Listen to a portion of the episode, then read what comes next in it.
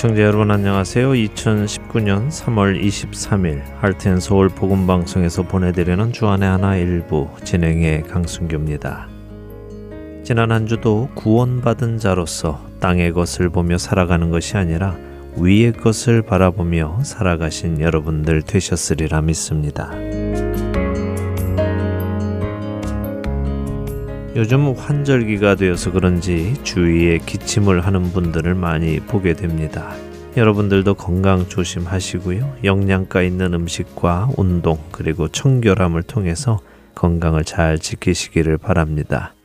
저희 집에도 큰 딸이 먼저 아프더니요. 며칠 뒤에 큰 아들 녀석도 아프고 또 아내도 따라 아파하더군요. 한 사람이 아프니까 그 아픈 것이 이 사람 저 사람으로 옮겨 다닙니다. 그래서 식구 중에 누군가 한 명이 아프게 되면 더욱 청결을 유지해서 나머지 사람들에게 병균이 옮겨가지 않도록 유의해야 하겠다 하는 생각을 해봅니다. 병이라는 것이 그렇지요. 다른 사람들에게 옮겨서 그 사람도 아프게 합니다. 병균을 보유하고 있는 사람이 건강한 사람들 사이에 있다고 해서 병균을 보유한 사람이 낫게 되는 것이 아니라 오히려 건강한 사람들까지 아프게 만들지요. 상한 사과를 건강한 사과 옆에 놓으면 상한 사과가 건강해지는 것이 아니라 건강한 사과들도 상하게 되는 이치입니다. 그래서 구약 성경에서 율법은 병이 있는 자들이 건강한 사람에게 나오지 못하도록 하고 있습니다. 피를 흘리는 병이나 나병 환자들은 건강한 사람 앞에 나아가지 못했지요. 이런 병자들이 건강한 사람을 만지면 건강한 사람까지도 부정해지기 때문이었습니다. 근데 이런 율법이 있음을 알면서도 자신의 병을 가지고 건강한 사람에게 나간 사람의 이야기가 있습니다. 첫 찬양 함께 하신 후에 말씀 나누겠습니다.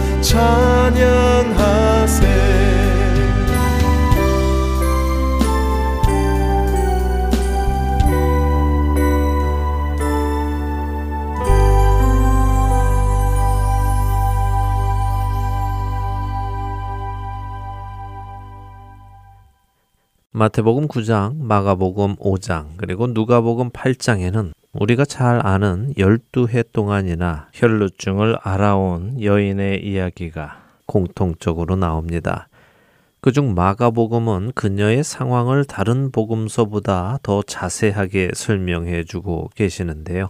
12해를 혈루증으로 알아온 한 여자가 있어 많은 의사에게 많은 괴로움을 받았고 가진 것도 다 허비하였으되 아무 효험이 없고 도리어 더 중하여졌던 차에 마가복음 5장 25절과 26절의 말씀입니다. 이 여인은 많은 의사를 찾아다니며 여러 방법으로 받을 수 있는 치료는 다 받아보았습니다. 그래서 많은 괴로움을 받았다고 표현하고 계시죠. 또 이처럼 많은 의사를 찾아다니며 치료를 받다 보니 있는 재산도 다 치료비로 없애고 말았습니다. 더 안타까운 것은 그 많은 치료를 받고 또 돈을 다 썼어도 병은 여전히 그녀에게 있었고 나아지기는 커녕 오히려 더 심하게 악화되어 가고 있었다는 것입니다. 쉽게 낫지 않는 병으로 인해 이런저런 의사들을 만나보며 매번 낙심할 만한 결과를 얻어보신 분들은 지금 이 여인의 마음이 어떨지 이해가 되실 것입니다. 한 가닥 희망을 가지고 어떤 의사를 찾아갔는데 그 의사가 준 처방을 따라 해봐도 나아지지 않고 오히려 악화될 때의 심정은 경험해 보지 않은 사람들은 잘 이해하기 힘들 것입니다. 12해 동안 혈루증을 앓은 이 여인은 참으로 힘들었을 것입니다. 그런데 그녀에게는 이런 낙심할 만한 상황 말고도 또 힘들게 하는 일이 있었습니다. 그것은 그녀가 유대인이었기에 겪어야 했던 일이었지요. 유대인인 그녀에게 요구되는 모세의 율법에 관한 일이었습니다.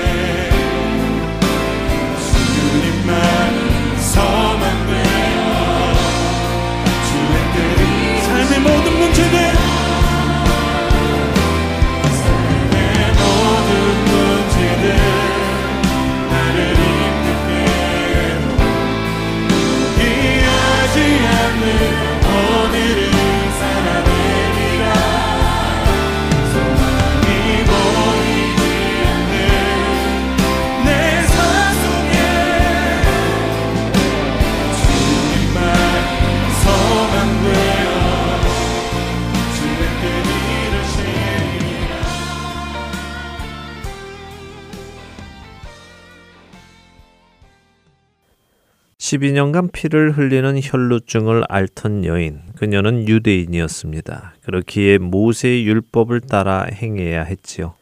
모세의 율법에 따르면 여성이 생리를 하여 피를 흘리면 8일 동안 부정한 상태인 것으로 말씀을 하십니다. 그래서 생리를 하는 여인을 만진 모든 사람은 저녁까지 부정하다고 말씀하십니다. 또 더 나아가 그녀가 불결할 동안 그녀가 누웠던 자리도 부정하고 앉았던 자리도 부정하기에 그녀를 직접 만지지 않아도 그녀가 누웠던 자리만 만지거나 앉았던 자리만 만져도 부정해진다고 하시지요. 그래서 누구든 그 자리를 만진 사람은 옷을 빨고 물로 몸을 씻어야 한다고 율법은 명하고 계십니다. 그런데 이것은 생리를 하는 여성에 관한 법입니다. 생리는 곧 멈추게 되니 생리가 멈추면 여인은 다시 원래의 생활로 돌아올 수 있지요. 그러나 혈루증을 앓던 이 여인은 어떨까요? 만일 여인의 피의 유출이 그의 불결기가 아닌데도 여러 날이 간다든지 그 유출이 그의 불결기를 지나도 계속되면 그 부정을 유출하는 모든 날 동안은 그 불결한 때와 같이 부정한즉 그의 유출이 있는 모든 날 동안에 그가 눕는 침상은 그에게 불결한 때의 침상과 같고 그가 앉는 모든 자리도 부정함이 불결한 때의 부정과 같으니 그것들을 만지는 자는 다 부정한즉 그의 옷을 빨고 물로 몸을 씻을 것이며 저녁까지 부정할 것이요 그의 유출이 그치면 이래를 센 후에야 정하리니 레위기 15장 25절에서 28절의 말씀입니다.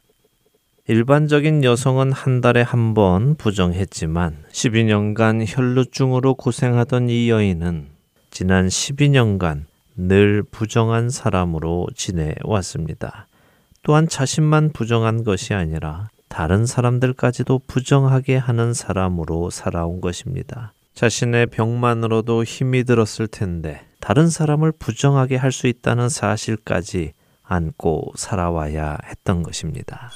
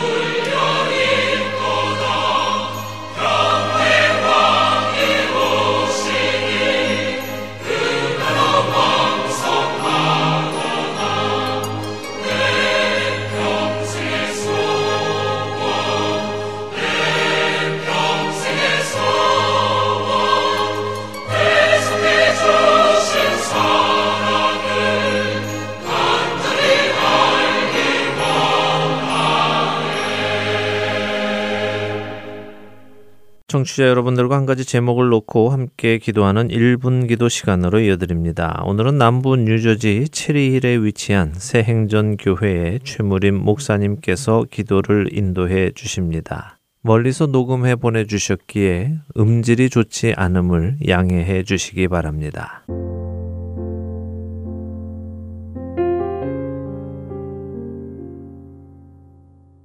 하덴 서울 1분 기도 시간입니다.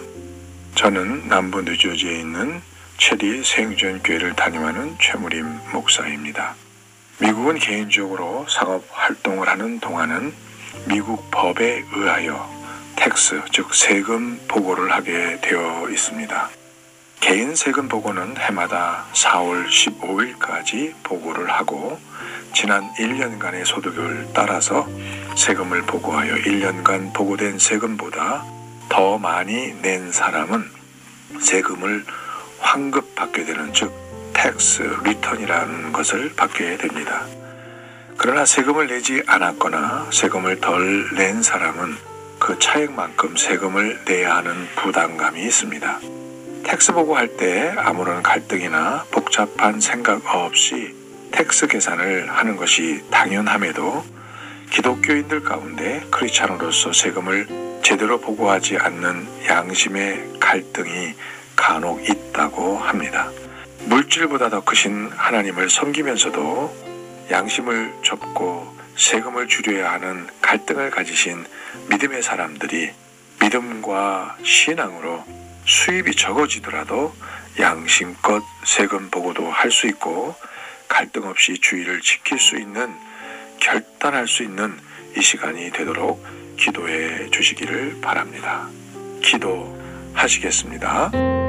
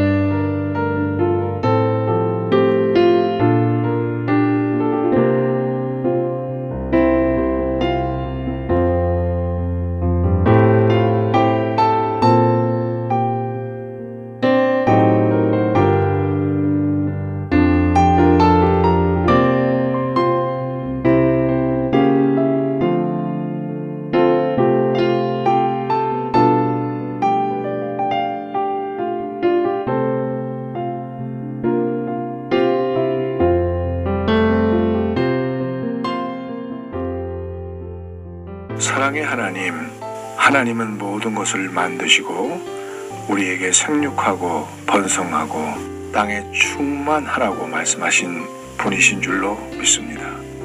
우리가 이 땅에 수고함으로 풍성하게 살아갈 수 있도록 우리에게 복 주셨음을 믿습니다.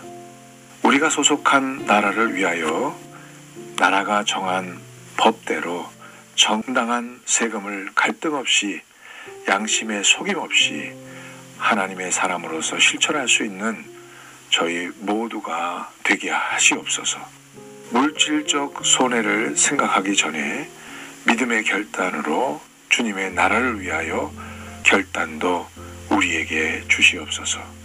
알고는 있었고 해함을 알았지만 결단하지 못한 하나님의 사람들이 이 시간 함께 기도하는 가운데 결단하여 주께 영광을 돌리게 하여 주시옵소서. 이 땅의 법도 하나님의 법도 갈등 없이 지켜나가는 자랑스러운 믿음의 사람들이 되게 하여 주시고 이런 결단을 할 때 지켜나갈 수 있도록 힘을 주시옵소서. 하늘의 신령한 것으로 땅에 기름진 것으로 우리를 채워 주시옵소서. 예수님의 이름으로 기도하옵나이다. 아멘.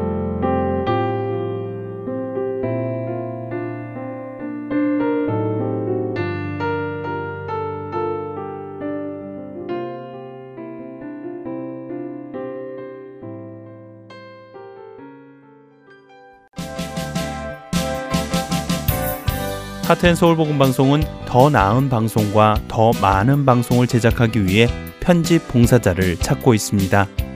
매주 3시간의 시간을 헌신하실 수 있는 분들은 사역에 동참하실 수 있습니다. 컴퓨터가 익숙하지 못한 분들을 위한 기초 편집 교육도 준비되어 있습니다. 사역에 동참하시고 싶은 분들은 전화번호 602-866-8999로 연락 주시기를 부탁드립니다. 하나님의 은혜에 감사하여 나의 시간을 드릴 수 있는 여러분들의 많은 참여를 기다립니다.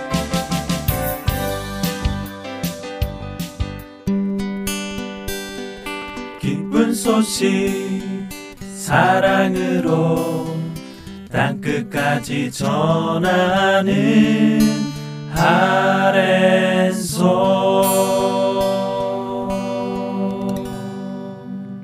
스스로 왕이 되어 살아가던 구약의 어두운 사사 시대 속에서도 구원의 손길을 거두지 않으시는 하나님을 만나는 시간입니다. 사사기 강해로 이어드립니다.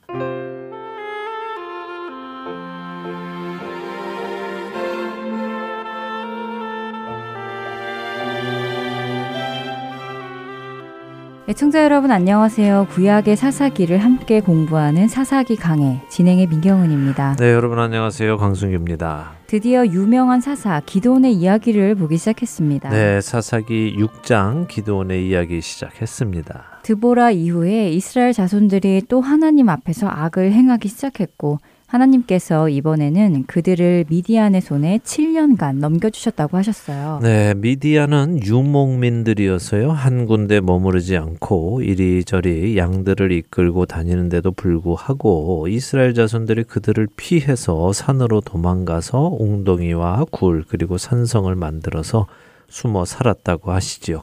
이렇게 숨어 살면서 농사를 짓기 위해 씨를 뿌리면 미디안 사람들이 아말렉 사람들과 동방 사람들을 데리고 와서 농사를 다 망쳐놓고 또 가축들은 다 가지고 갔다고 하십니다. 아예 먹고 살지를 못하게 만들었네요. 예, 바로 그런 이유로 이번에는 이스라엘이 평소보다는 조금 빨리 회개를 한 듯해 보입니다.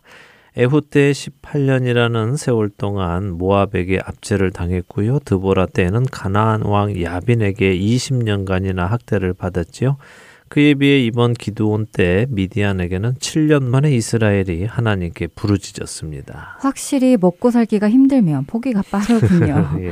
자, 이런 힘든 상황에서 기도원이 어렵게 미를 구해서 타작을 하던 중에 여호와의 사자를 만나게 되었습니다. 네, 아주 얕은 포도주 틀에 숨어서 비굴한 모습으로 밀을 털고 있을 그때에 여호와의 사자가 나타나서 그에게 큰 용사여 여호와께서 너와 함께 계시도다라고 말씀을 하셨습니다. 네. 그러자 기드온이 하나님이 우리와 함께 계시면 어떻게 이런 힘든 일이 우리에게 일어날 수 있느냐며 불평을 합니다. 하나님이 자신들의 조상들을 구원하실 때 보여주신 그 기적들은 다 어디에 갔느냐며 불평을 하지요. 잘못은 이스라엘이 했는데 불평은 하나님께 하는군요.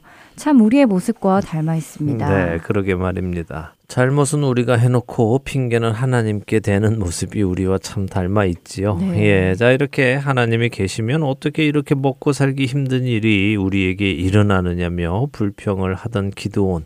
그 기드온에게 하나님의 사자가 어떤 말씀을 해주시는지 보도록 하지요. 사사기 6장 14절을 먼저 한 절 읽어 주세요. 여호와께서 그를 향하여 이르시되 너는 가서 이 너의 힘으로 이스라엘을 미디안의 손에서 구원하라. 내가 너를 보낸 것이 아니냐 하시니라. 네. 여호와의 사자가 기드온에게 가서 이스라엘 민족을 구원하라고 하시네요. 네, 그렇습니다. 기드온의 불평에도 하나님께서는 야, 이 녀석아, 입은 삐뚤어져도 말은 바로 해야지. 너희가 고생하는 것이 어찌 내 잘못이냐. 너희가 다 나를 떠나서 다른 신을 섬겼으니 자연히 따라오는 결과다 하시면서 꾸짖으시는 것이 아니라요. 그래, 맞아. 내가 너희 조상들을 구원한 그 기적의 하나님이다. 그러니 내가 너를 보낸다. 네가 가서 이스라엘을 구원해라.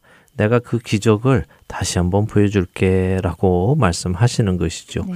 자, 하나님이 이렇게 네가 가라. 내가 너를 보낸다 하시니까 기드온이 또 어떤 반응을 보일까요? 15절을 읽어 주세요.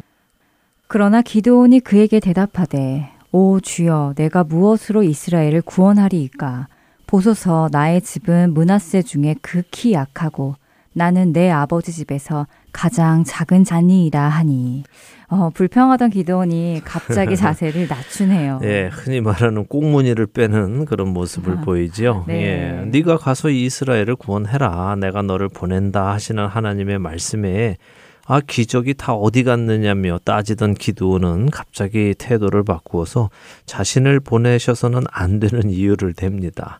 첫째는 자신의 집안은 문하세 중에 극 히 약한 집안인데 문하세 지파에 그래도 싸움 좀 하는 유명한 다른 집안들이 있는데 왜 하필 우리 집안입니까 하면서 핑계를 대고요. 둘째로는 문하세 집안에 극히 약한 또 우리 집안 중에서도 나는 더 작은 사람입니다. 우리 집안에도 형제들이 또 있는데 왜 하필 가장 작은 나를 택하십니까? 말도 안 됩니다라고 답을 하고 있는 것이죠.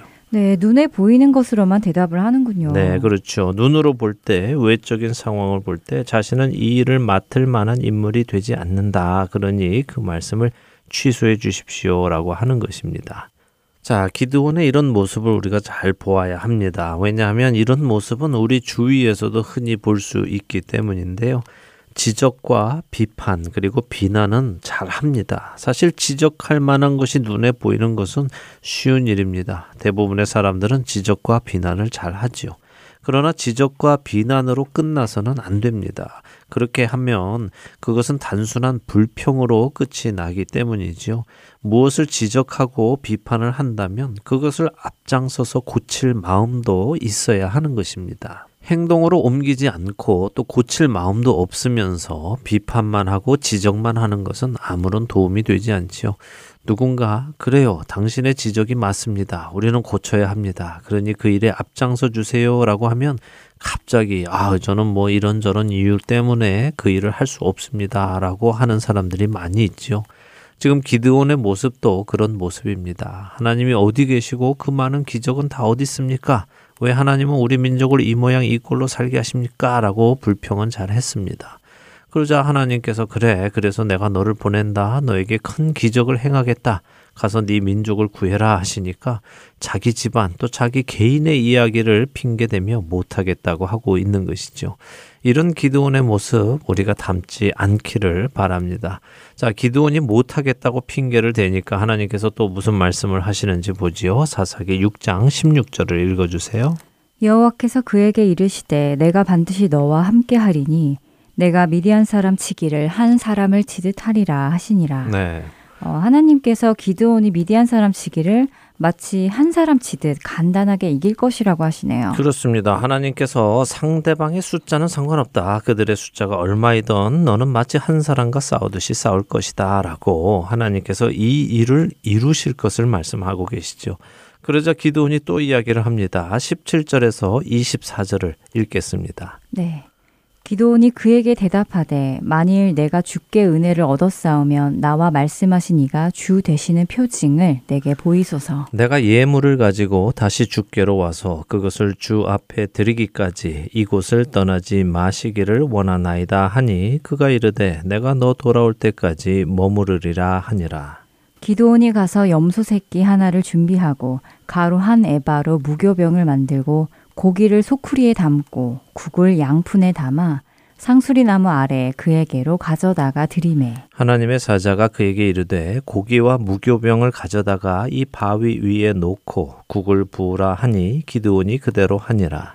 여호와의 사자가 손에 잡은 지팡이 끝을 내밀어 고기와 무교병에 대니 불이 바위에서 나와 고기와 무교병을 살랐고 여호와의 사자는 떠나서 보이지 아니한지라. 기드온이 그가 여호와의 사자인 줄을 알고 이르되 슬프도소이다. 주 여호와여 내가 여호와의 사자를 대면하여 보았나이다 하니. 여호와께서 그에게 이르시되 너는 안심하라 두려워하지 말라 죽지 아니하리라 하시니라. 기드온이 여호와를 위하여 거기서 제단을 쌓고 그것을 여호와 살롬이라 하였더라. 그것이 오늘까지 아비에셀 사람에게 속한 오브라에 있더라 자, 드디어 기드온의 성격이 제대로 나오기 시작합니다.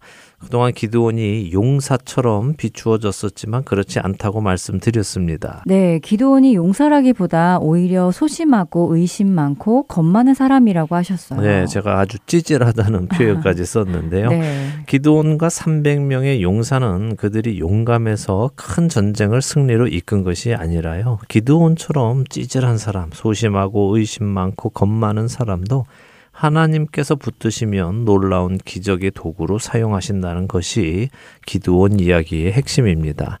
그래서 우리가 늘 본질을 놓치면 안 됩니다. 자, 기드온은 의심이 많습니다. 그래서 하나님께서 내가 반드시 너와 함께 하리니 네가 미디안 사람 치기를 마치 한 사람 치듯이 이길 것이다라고 하시니까 그 말이 사실이면 제게 증거를 좀 보여 주십시오라고 합니다. 그냥 믿는 것이 아니라 증거를 보여주어야 믿겠다는 것이군요. 네.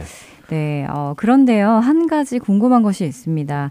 지금 이 사사기 6장에 보면 11절에 밀 타작하는 기도원에게 여호와의 사자가 나타나셨는데 네. 14절과 16절에 보면 여호와의 사자가 아니고 여호와께서 기도원을 향하여 말씀하셨다고 하시고요. 네. 20절에 보면 다시 하나님의 사자가 기도원에게 이야기하시기도 하시고 또 그 후에도 여호와와 여호와의 사자가 번갈아 가며 쓰이는데 네. 아, 도대체 어떻게 된 거죠? 여호와의 사자가 곧 하나님이신가요? 예, 아주 어려운 질문을 하셨네요. 좀 혼란스러우시죠? 네, 조금 혼란스럽네요. 이스라엘 민족이 어떤 때는 하나님과 이야기하는 것 같기도 하고 어떤 때는 천사와 이야기하는 것 같고 아, 그래서 혼란스럽습니다. 네, 맞습니다. 혼란스럽습니다. 그리고 그 혼란스러운 것은 우리 민경은 아나운서뿐이 아니라요. 성경을 읽는 모든 사람들이 그렇습니다. 또 신학자들도 마찬가지고요. 그래서 늘 의견이 분분합니다. 여호와의 사자는 천사다라고 해석하는 신학자분들도 계시고요. 사자는 천사인데 사자 앞에 여호와가 붙으면 그것은 사람 앞에 나타나신 하나님이시다라고 해석하는 신학자분들도 계십니다. 또 어떤 신학자분들은 사람 앞에 나타나신 하나님이시기에 그분은 곧 구약에 나타나신 예수님이다라고 하시는 분들도 계시고요. 어, 그렇게도 해석할 수 있겠네요. 예수님은 하나님이 사람의 모습으로 오신 분이시니까요. 네, 맞습니다. 말씀하신 대로 일리가 있는 해석입니다. 그러나 성경이 이 부분을 명확하게 우리에게 말씀해 주시지는 않습니다. 그렇게 우리도 어떻다라고 명확히 규정을 할 수는 없는 것이 사실입니다. 어, 근데 저는 이렇게 이해하고 넘어갑니다. 사자, 천사라는 이 단어는요, 히브리어 말라크인데요. 전달자, 메신저 이런 의미를 가지고 있습니다. 근데 한국어로는 앞에, 히브리어로는 뒤에 여호와 혹은 야훼라는 단어가 붙어서 같이 쓰이면요. 한국어로는 여호와의 사자, 히브리어로는 말라크 야훼 이렇게 말이 되면요. 구약 성경 안에서는 하나님과 동일시 되어서 표현이 되는 경우가 나타납니다. 뭐 창세기 22장에서 이삭을 번제로 드리기 위해 칼을 들었던 아브라함에게 여호와의 사자가 하늘로부터 아브라함아 아브라함아 급하게 부르면서 나타나시죠. 또 출애굽기 3장 2절에 보면 모세 앞에 나타난 그 불타는 떨기나무 속에서도 여호와의 사자가 나타나십니다. 창세기 48장 16절에서 야곱은 요셉의 두 아들들에게 축복을 하면서 나를 모든 환난에서 건지신 여호와의 사자께서 이 아이들에게 복을 주십시오라고 축복을 하기도 하고요. 그러니까 이렇게 이해하시면 될 것 같습니다. 여호와의 사자가 나타났지만 여호와의 사자 개인적으로 어떤 일을 위해 나타난 것이 아니라 하나님께서 친히 보내시고 말씀을 여호와의 사자를 통해 하시기에 동일시되고 있다. 그러니까 하나님의 직접적인 음성이며 손길이며 임재하심이다라고 이해하고 넘어가면 될 것 같습니다. 그러니까 여호와의 사자 개인에게 집중하지 말고 그를 보내신 하나님께 집중하면 된다. 그런 말씀이군요. 네, 아주 좋은 말씀입니다. 어, 그리고 한 가지 덧붙이면요. 천사는요, 사람의 예배, 제물, 제사를 받지 않습니다. 요한계시록 22장에 가면요. 사도 요한이 천사의 발 앞에 경배하려고 엎드리는 장면이 있습니다. 이때 천사가 사도 요한에게 나는 너와 네 형제 선지자들과 또 이 두루마리의 말을 지키는 자들과 함께 된 종이니 그리하지 말고 하나님께 경배하라 이렇게 말을 해줍니다. 천사는 사람에게 경배를 받지 않는다는 것이군요. 그렇죠. 그런데 구약에 보면 종종 이 여호와의 사자는 나타나서요 경배를 받기도 하고 예물을 받는 경우가 있습니다. 천사는 경배를 받지 않는데 받았다면 그것은 천사 개인이 아니라 하나님이시다라고 이해해야 하겠죠. 네. 아, 그러나 너무 여기 나타나신 것이 하나님이다, 아니다 하는 것에 신경 쓰지 마시고요. 지금 하나님께서 말씀하고 계시다 하는 것에 신경을 쓰시면 될 것 같습니다. 자, 지금 기드온도 여호와의 사자에게 내가 예물을 가지고 와서 드릴 테니 가지 마시고 기다리세요 했더니 그래 내가 네가 돌아올 때까지 머물겠다 하십니다. 그 예물을 받으시겠다는 것이죠. 그러니까 하나님으로 이해하면 되겠습니다. 기도원은 지금 자신에게 와서 이 일을 명한 분이 정말 하나님이신지 확인하고 싶은 것입니다. 그도 천사가 예물을 받지 않는다는 것을 알고 있는 것이죠. 자, 기드온이 가서 새끼 염소 하나를 잡고 가루 한 에바로 무교병을 만들었다고 합니다.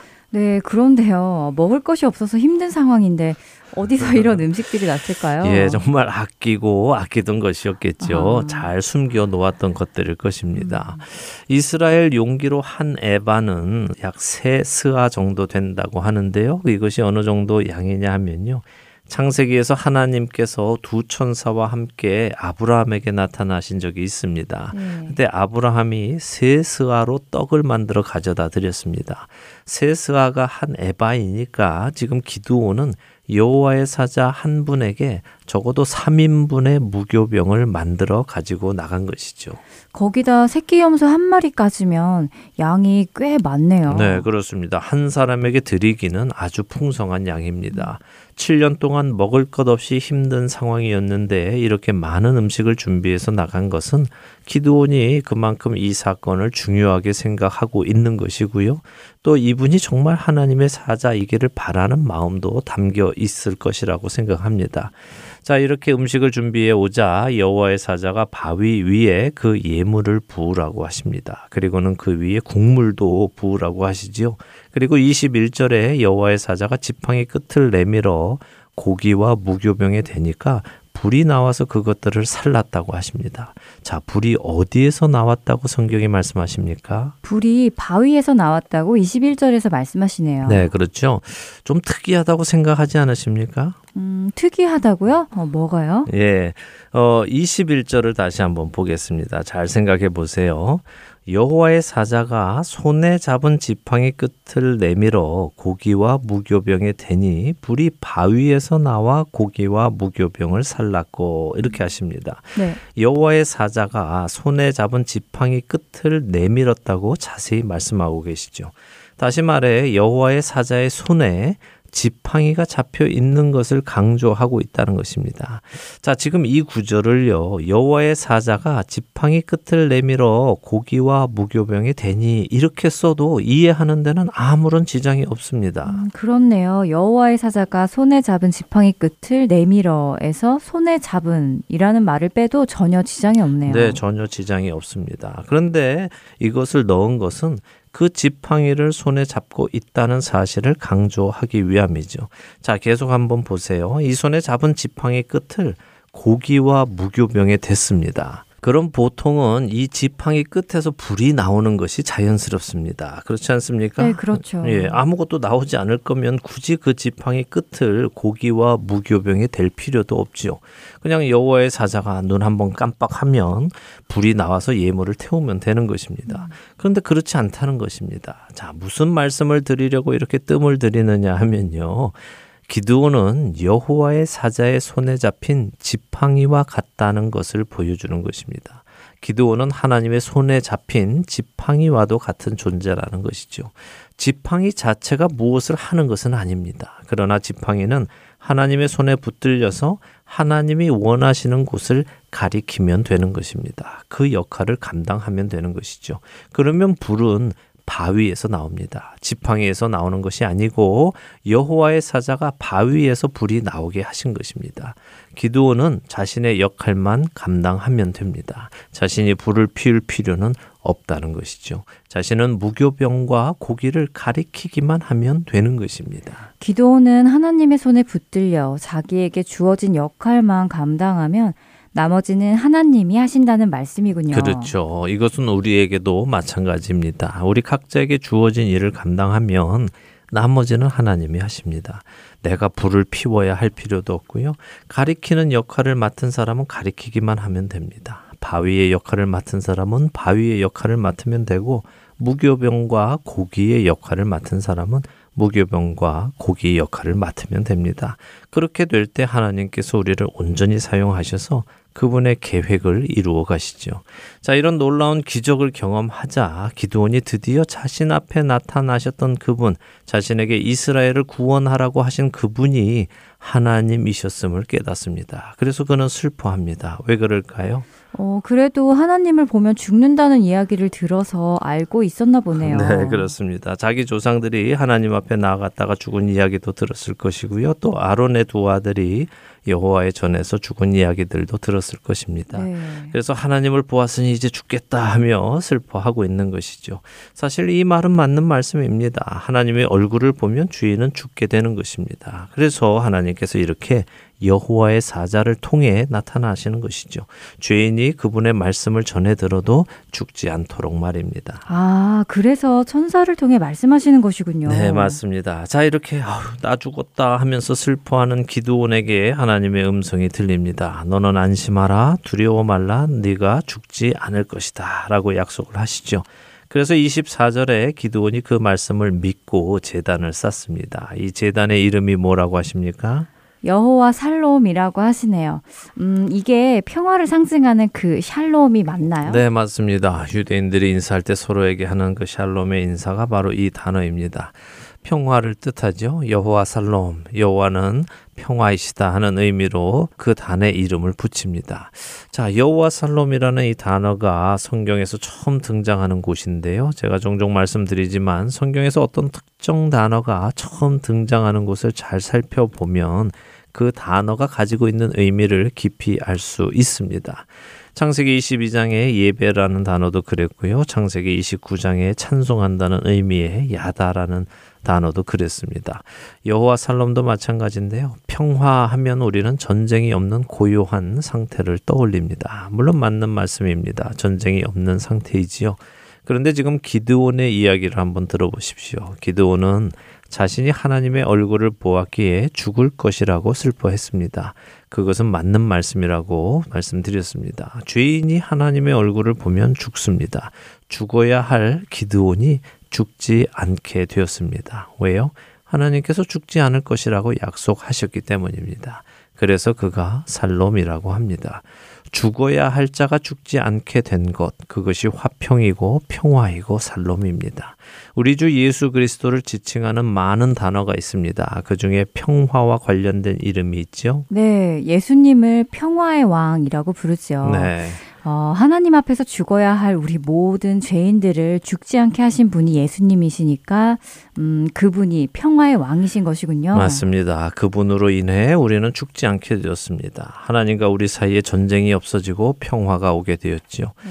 자, 그런데 이렇게 하나님과 평화하게 되면요. 다시 말해 화평을 맺게 되면요. 우리는 전쟁이 없는 고요한 상태로 들어가는 것이 아니라요. 새로운 전쟁이 시작이 됩니다. 어떤 전쟁일까요? 세상과의 전쟁, 죄와의 전쟁 아닐까요? 그렇습니다. 죄와의 전쟁, 세상과의 전쟁이 시작이 됩니다. 네. 하나님과 세상 양쪽 다 화친을 맺고 살 수는 없습니다. 기드온에게도 마찬가지죠. 그가 하나님과 화평하게 되자 그에게도 전쟁이 시작이 됩니다. 어떤 전쟁인지 우리가 다음 시간에 계속해서 보도록 하겠습니다. 네, 기도원의 이야기는 나눌 것이 참 많네요. 우리가 깊이 생각하며 각자의 신앙을 점검해 보아야 하겠습니다. 네. 사사기 강해 오늘 시간 여기서 마치도록 하고요. 저희는 다음 주 이 시간 기도원 이야기 계속해서 이어나가겠습니다. 한 주간도 주님과 화평하시기 바랍니다. 다음 주에 뵙겠습니다. 안녕히 계십시오. 안녕히 계세요.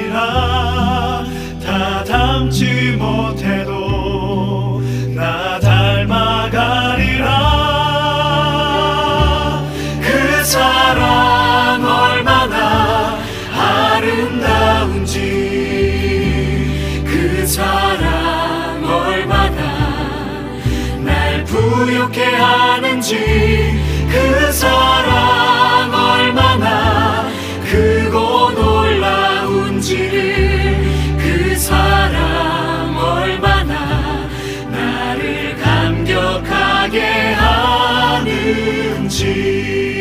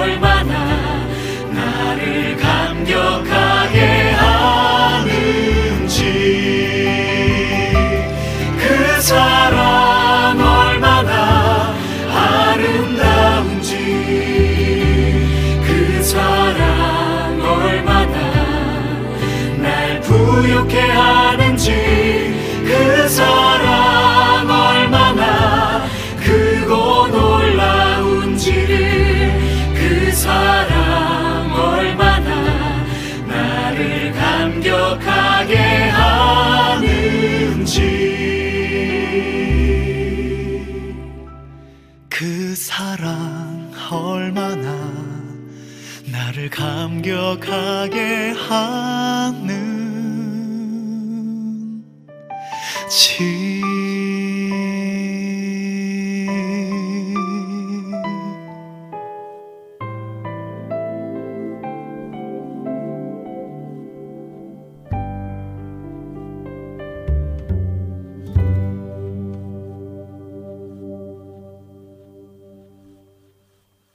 모세의 율법에 따라 부정하다고 정죄된 여인, 자신의 피 흘리는 병으로 인해 고통받고 있었지만 자신과 닿는 사람까지도 부정하게 만들 수 있었기에 그녀는 사람들과의 접촉을 해서는 안 되었습니다. 사람들을 피해야만 했습니다. 그런 그녀가 예수님의 옷자락을 만졌습니다. 여러분들은 이 여인의 믿음을 생각해 보신 적이 있으십니까? 병이 있는 사람이 건강한 사람을 만지면 병이 있는 사람이 낫는 것이 아니라 건강한 사람이 아프게 된다고 말씀드렸습니다. 저희 집에 한 아이가 아프기 시작하더니 온 식구들이 아프게 된 것처럼 말입니다. 또한 부정한 사람이 정한 사람을 만지면 부정한 사람이 정하게 되는 것이 아니라 정한 사람이 부정하게 되는 것임을 모세의 율법을 통해 알아보았습니다. 그것들을 만지는 자는 다 부정한즉 그의 옷을 빨고 물로 몸을 씻을 것이며 저녁까지 부정할 것이요 레위기 15장 27절의 말씀처럼 말입니다. 이처럼 병이 있는 자가 건강한 자를 아프게 하고 부정한 자가 정한 자를 부정하게 만드는 것이 이치인데도 불구하고 12년간 혈루병으로 고생하던 여인은 예수님을 만지려 했습니다. 이 믿음이 어떤 믿음인지 여러분들께 묻는 것입니다. 이 믿음은 내가 병이 있어도 저분은 내 병이 옮지 않으실 것이라는 것을 믿는 믿음이며 이 믿음은 내가 부정해도 저분은 나로 인해 부정하게 되실 분이 아니라는 것을 믿는 믿음이라는 것입니다. 더 나아가 이 믿음은 저분은 내 병이 옮지 않을 뿐만 아니라 내 병을 고쳐 주실 수 있는 분이시며 저분은 부정하게 되지 않을 뿐만 아니라 나의 부정함을 정하게 해 주실 분이라는 것을 믿는 믿음인 것입니다. 이 믿음이 얼마나 놀라운 믿음입니까? 세상의 자연 법칙, 고정관념을 다 깨어버리는 믿음이 아니겠습니까? 예수님께서는 이런 믿음을 가진 그녀를 향해 이렇게 말씀하십니다. 예수께서 이르시되 딸아 네 믿음이 너를 구원하였으니 평안히 가라 하시더라. 누가복음 8장 48절의 말씀입니다. 구원에 이르는 믿음은 이런 믿음입니다. 예수 그리스도께서 어떤 분이신지를 정확히 깨닫고 행하는 믿음이지요. 여러분은 여러분들의 병듦과 부정함을 가지고 예수님께로 나아가실 믿음이 있으십니까? 이것들을 가지고 그분께 나아갈 때 그분께서 병든 나를 치유하시고 부정한 나를 정하게 하실 것을 믿으시는지요? 그 믿음이 있는 사람만이 그 앞에 나아가 그분의 옷자락을 만질 수 있을 것입니다. 사랑하는 할텐 서울 복음 방송 애청자 여러분, 예수님과 여러분의 관계는 어떤 관계입니까? 예수님을 단순히 여러분을 천국에 보내주실 막연한 분으로만 알고 계시지는 않으십니까? 그저 나의 죄를 위해 십자가에서 죽으셨던 분으로만 여기고 계시지는 않으십니까? 물론 그분은 그 모든 일을 하셨지만 그 모든 일을 하시고 멀리 가 계시는 분은 아니십니다. 그분은 오늘도 여러분의 삶 속에서 여러분을 치유하시고 정하게 하시며 구원의 그 길을 인도해 가시는 분이십니다. 그분께 여러분의 모든 짐을 맡기시기를 바랍니다. 그분을 신뢰하시기를 바랍니다. 혈루병 여인의 믿음이 우리 안에 있기를 소망합니다. 다음 한 주도 나를 치유하시고 정하게 하시는 예수 그리스도를 꼭 붙들고 살아가시는 저와 애청자 여러분이 되시기를 소망하며 오늘 주안의 하나 일부 여기에서 마치도록 하겠습니다.